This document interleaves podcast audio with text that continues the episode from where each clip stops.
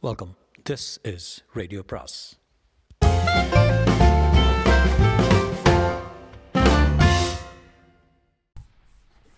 அனைவருக்கும் அன்பு வணக்கம். சாண்டிலியனின் கடற்புறா பாகம் இரண்டு அத்தியாயம் மூன்று. பிரதிஜை. அகூதா அளித்த பெரும் கொம்புகள் பயங்கரமாகவே ஊதப்பட்டதால் அகூதாவே வந்துவிட்டார் என்பதை என்ற எண்ணத்தாலும் அந்த பெரும் கொள்ளைக்காரனிடம் உள்ள அச்சத்தாலுமே அக்ஷயமுனை கடலோடிகளும் கோட்டை வீரரும் பதுங்கி பாதுகாப்பு ஏற்பாடுகளை செய்கிறார்கள் என்ற உண்மையை விளக்கியும் வந்திருப்பது யார்? என்று தெரிந்த மாத்திரத்தில் ஏற்படக்கூடிய பயங்கர விளைவை விவரித்து சொல்லியும் கூட இளையவல்லவன் எதையும் லட்சியம் செய்யாமல் தன் திட்டத்தை விடாப்பிடியாக பிடித்து கொண்டதையும் மரக்கலத்தை நங்கூரம் பாய்ச்சவும் கரைக்கு செல்ல படகொன்றை இறக்கவும் அவன் உத்தரவிட்டதையும் கண்ட கண்டியத்தேவனும் அமீரும் பிரமிப்பின் எல்லையை மட்டுமின்றி அவனது அளவற்ற துணிவை கண்டு பெரும் கலவரத்தை அடையவே செய்தார்கள். அந்த கலவரத்தில் ஆழ்ந்து விட்டதால் கண்டியத்தேவன் அடியோடு ஊமையாகிவிட்டாலும் அமீர் மட்டும் கடைசி முறையாக சற்று கடுமையாக எச்சரிக்க தொடங்கி இளையவல்லவர் தமது திட்டத்தின் பலாபலன்களை நன்கு உணர்ந்திருக்கிறார் என்று நினைக்கிறேன் என்றான்.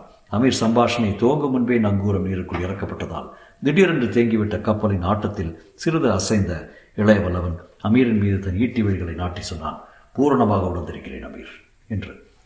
திட்டம் அபாயமானது என்று வலியுறுத்தினான் மீண்டும் அமீர் ஆனால் அவசியமானது என்று சுட்டிக்காட்டினான் இளைவல்லவன் முகத்தில் எந்தவித உணர்ச்சியும் பரவவிடாமல். என்ன அவசியம் நேர்ந்திருக்கிறது போது என்று கேட்டான் அமீர். இளையவல்லவன் இரு வினாடிகளை ஏதோ யோசித்துவிட்டு அமீர் இந்த கப்பல் நமக்கு ஏன் கொடுக்கப்பட்டது? அமீரின் பெருவழிகள் பெருவிழிகள் நன்றாக மலர்ந்து தலைவனை ஏறெடுத்து நோக்கினார் தமக்கு என்று சொல்வது பொருந்தாது தலைவரே.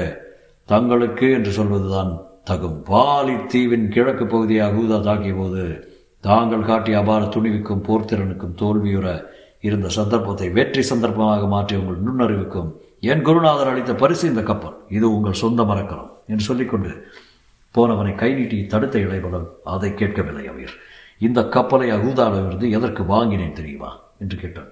தெரியும் தெரியும் சொந்த நாடு செல்ல என்றான் அமீர். இல்லை அமீர் இல்லை. சொந்த நாடு செல்ல அல்ல. சொந்த நாடு செல்ல நமக்கு நாம் அக்ஷயமுனைக்கு வர வேண்டிய அவசியமே இல்லை என்று திட்டமாக அறிவித்தான் இளையவல்லவன் இதை கேட்ட மாத்திரத்தில் அமீர் சிறிதும் வியப்படையவில்லை என்றாலும் கண்டியத்தேவன் மட்டும் பிரமிப்புக்குள்ளாகி என்ன?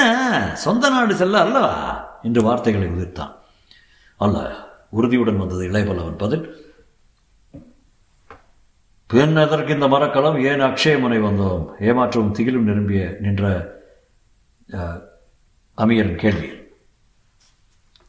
நாட்டுப்பணிக்காக இந்த மரக்கலத்தை பெற்றேன். நாட்டுப்பணியை முன்னிட்டு இங்கு வந்தேன். என்றான் நிலைபல்லம் நாட்டுப்பணிக்கு இங்கே வருவானேன்? என்று வினவினான் கண்டியத்தேவன். இதுதான் அதற்கு சரியான இடம். கொள்ளைக்காரருக்கும் இந்த அக்ஷயமுனையா ஆம். ஏன்? நாமும் கொள்ளையடிக்கலாம் சோழர் படைத்தலைவருக்கு அந்த ஆசை வேறு இருக்கிறதா? அது மட்டுமல்ல. அடுத்த சேவை இது எதிரிகளின் கப்பல்களை கொளுத்தவும் கொளுத்தலாம். மிகச்சிறந்த பணிதான். என்று கண்டியத்தேவன் குரல் ஏளனம் இருந்தது. ஆனால் அதை ஒப்புக்கொண்ட பதில் கூறிய இளையபல்லவன் குரலிலோ முகத்திலோ ஏளனமும் இல்லை இகழ்ச்சி குறியும் இல்லை எதிரி எதிரில் பற்பல வித சிந்தனைகளுடன் நின்றிருந்த அமீரை கண்டியத்தேவனையும் தன் கண்களால் சில வினாடிகள் ஆராய்ந்துவிட்டு முன்பே உங்கள் இருவரிடம் நான் என் குறிக்கோளை தெரிவித்திருக்க வேண்டும் என்று ஏதோ சொல்ல ஆரம்பித்து சற்றே தாமதித்த இளையபல்லவன் அவீர் தீவிர யோசனைக்கு பின்பு நான் இந்த முடிவுக்கு வந்தேன். அதுவும் நமது எதிரிகள் நிலத்தில் மட்டுமின்றி நீர்ப்பரப்பிலும் நமக்கு சென்ற வருடத்தில் விளைவித்துள்ள அநீதிகள் அனந்தம். தென்கலிங்கத்தின் அநீதியிலும் கொடுமையிலும் தமிழர்கள் வாடுகிறார்கள். சோழ நாட்டு கப்பல்களுக்கும் பாலூர் பெருந்துறையில் பீமன் இடங்கொடாதது மட்டுமல்ல கலிங்கத்தின் மரக்கலங்களை கொண்டு ஸ்ரீவிஜயத்தின் நீர்வழிகளிலும் தமிழர் கப்பல்களுக்கு பெரும் இடைச்சல் விளைவித்து வருகிறான் அகூதாவின் கப்பலையே கடாரத்துக்கு அருகில் கலிங்கத்தின் மரக்கலம் ஒன்று மடக்கியதை நாம் பார்க்கவில்லையா? என்றார். மெல்ல மெல்ல இளைய பல்லவனின் நிலை அமீருக்கு புரியலாயிற்று. ஆமாம் பார்த்தோம் என்றான் பதிலுக்கு. கலிங்கத்தின் வரக்கலங்கள். தமிழகத்தின் இரண்டு மூன்று சிறு கப்பல்களை நாசம் செய்ததாகவும் தமிழ் மாலுமிகளை சிறைபிடித்ததாகவும் செய்தி கிடைக்கவில்லையா? என்று மீண்டும் கேட்டான் இளையபல்லவன் ஆ அந்த செய்தி பாலித்தீவில் இருக்கேன் கிடைத்தது என்றான் கண்டியத்தேவன். இளைய பல்லவன் இருமுறை தளத்தில் உலாவி விட்டு அந்த இருவர் எதிரிலும் நின்றான். அன்று தீர்மானித்தேன். கலிங்கத்தின் கடற்படை பலத்தை என்னால் முடிந்தவரையில் முறிப்பதென்று முறிப்பது மட்டுமல்ல ராஜராஜ சோழ காலத்திலும் ராஜேந்திர சோழ காலத்திலும் உள்ள தமிழர்களில் கடலாதித்தை மீண்டும் கடலாதித்தத்தை மீண்டும் நிலைநிறுத்துவதென்றும் அன்றே பிரதிஜை செய்தேன். அந்த பிரதிஜையை நிறைவேற்றவே இந்த அக்ஷயமுனை வந்தேன். இங்கே நமது கப்பலை நல்ல பலமுள்ளதாக செய்து பழுதும் பார்ப்போம். புது புதுவித போர்க்களங்களை இதில் பொருத்துவோம். பிறகு கடலோடுவோம். கடலோடி கலிங்க கப்பல்களை மறிப்பதற்கும் பிடிப்பதற்கும் அழிப்பதற்கும் கடலில் முகத்தை நீட்டிக்கொண்டிருக்கும் இந்த அக்ஷயமுனை தவிர சிறந்த இடம் கிடைப்பது கஷ்டம் என்று விளக்கவும் செய்தான் சோழர்களின் படைத்தலைவர். தாங்கள் திட்டத்துக்கு தேவையான மாலுமிகள் இல்லையே என்றான் அமீர். இப்பொழுது ஐம்பது பேர் நம் மரக்கலத்தில் இருக்கிறார்கள் என்றான் இளையபுலன் இன்னும் நூறு பேர் வேண்டும் என்றான் அமீர். அதோ கடற்கரை குடிசைகளில் இருக்கும் கொள்ளைக்காரர்களிலிருந்து பொறுக்கிக் கொள்வோம் என்று பதிலை கூறினான் இளையபல்லவன் இந்த சமயத்தில் குறுக்கிட்ட கண்டியத்தேவன் இளையபல்லவரே அவர்கள் கொள்ளைக்காரர்கள் என்பதை கவனிக்க வேண்டும் என்றான் இடைமறித்து. இருந்தால் என்ன? என்று வினவினான் இளையபல்லவன் கொள்ளையடிப்பார்கள். கலிங்கத்தின் கப்பலை தானே? ஆ கொள்ளையில் பங்கும் கேட்பார்கள். கலிங்கத்தின் பொருளில் தானே? திருப்பி திருப்பி சட்டென்று இளையவல்லவன் சொன்ன பதில்களை கேட்ட கண்டியத்தேவன் பெரும் பிரமிப்புக்குள்ளானான். பிரமிப்பின் குறி மட்டுமல்ல பெரும் இகழ்ச்சிக்குறியும் அவன் முகத்தில் பரவலாயிற்று. இதை வீரராஜேந்திரர் ஒப்புக்கொள்வாரா? என்று வினவினான் அவன் வெறுப்பு குரலும் துணிக்க துணிக்க. இளையவல்லவன் முகத்தில் கிலசத்தின் சாயை லேசாக ஒரு வினாடி படர்ந்து பிறகு நீங்கியது. வீரராஜேந்திரர் தர்மவான் நல்ல எண்ணம் உள்ளவர். ஆனால் பாவம் அவர் நினைப்பதெல்லாம் நடப்பதில்லை. கலிங்கத்துடன் சமாதானத்தை நாடி சமாதான ஓலை கொடுத்துத்தான் என்னை பாலூர் பெருந்துரைக்கு அனுப்பினார். ஆனால் அங்கு கிடைத்தது போர். கடற்பிராந்தியத்தில் அமைதியான வா வர்த்தகத்தை விரும்புகிறார். ஆனால் இங்கு நடப்பது தமிழக மரக்கலங்களின் அழிவு.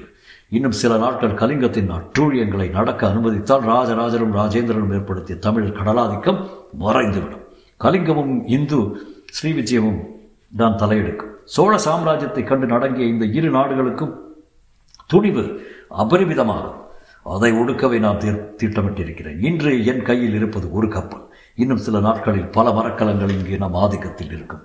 அதற்கு அஸ்திவாரம் போடவும் அக்ஷயமுனை தலைவனை ஆசை காட்டி நம் வலையில் இழுக்கவும் இங்கு வந்தேன். நீங்கள் கப்பலை பார்த்து கொள்ளுங்கள். நீங்கள் பிரமிக்கும்படியான செய்தியுடன் திரும்புகிறேன் என்று கூறிய இளையவல்லவன் விடுவிடு என்று கப்பலின் மேல் மேல்தள படிகளிலிருந்து இறங்கி தன் அறைக்கு சென்று ஒரு நாழிகை கழித்து திரும்பி வந்தான். அப்படி வந்தவன் மிக படோ படாடோபாக படாடோபமாக புது உடை அணிந்திருப்பதை அமீரும் கண்டியத்தேவனும் கவனித்தார்கள். அவன் கச்சையில் இருந்து அழகிய சிறு பை என்று தொங்கிக் கொண்டிருந்ததையும் கவனித்தார்கள். அந்த பையில் இருந்தது என்ன என்பது அவர்களுக்கு தெரிந்திருந்தது மட்டுமின்றி அதனால் பெரும் பலன் உண்டென்பதையும் அவர்கள் அறிந்தே இருந்தார்கள்.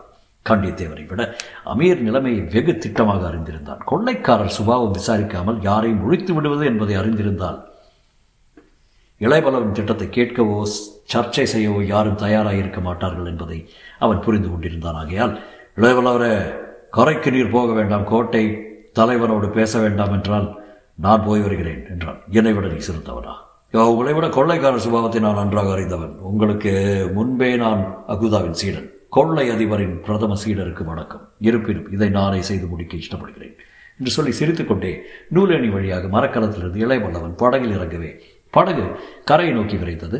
அமீரும் கண்டியத்தேவனும் மரக்கலத்தில் இருந்தே கரையில் நடப்பதை பார்த்து கொண்டிருந்தார்கள்.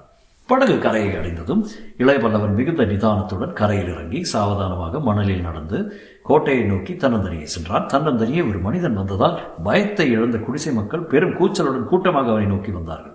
அந்த கணமே அவன் ஆயுள் முடிந்துவிடும் என்று நினைத்து கப்பலில் நெஞ்சு திடுக்கிட நின்று அமீரும் கண்டியத்தேவனும் பெரும் ஆச்சரியத்துக்குள்ளானார் இளையபல்லவன் ஏதோ சொன்னதை கேட்டதும் மந்திரத்தால் கட்டுப்பட்டவர்கள் போல கொள்ளைக்காரர்கள் அவரை தொடர்ந்து செல்வதை இருவரும் கவனித்து பிரமிப்புக்குள்ளானார்கள். அந்த பிரமிப்பு அடுத்த அரை நாழிகையில் விலகியது. அவர்கள் எதிர்பார்த்தது நடந்தே விட்டது. கோட்டை மதில்களில் இருந்து பறந்து வந்த பெரும் விஷ அம்பு இளையபல்லவன் இதயத்தில் வெகு வேகமாக பாய்ந்தது. அதை கண்ட கொள்ளைக்காரர் பெரும் கூக்குரல் விட்டார்கள். அமீரும் கண்டியத்தேவனும் இளையபல்லவன் கதியை நினைத்து மனம் உடைத்து நின்றார்கள். கலிங்கத்தை அழிக்க அவன் செய்த பிரதிஜை அவன் ஆயுளை அத்தனை அற்ப ஆயுளாகவா அடிக்க வேண்டும் என்று ஏங்கவும் செய்தார்கள். தொடரும்.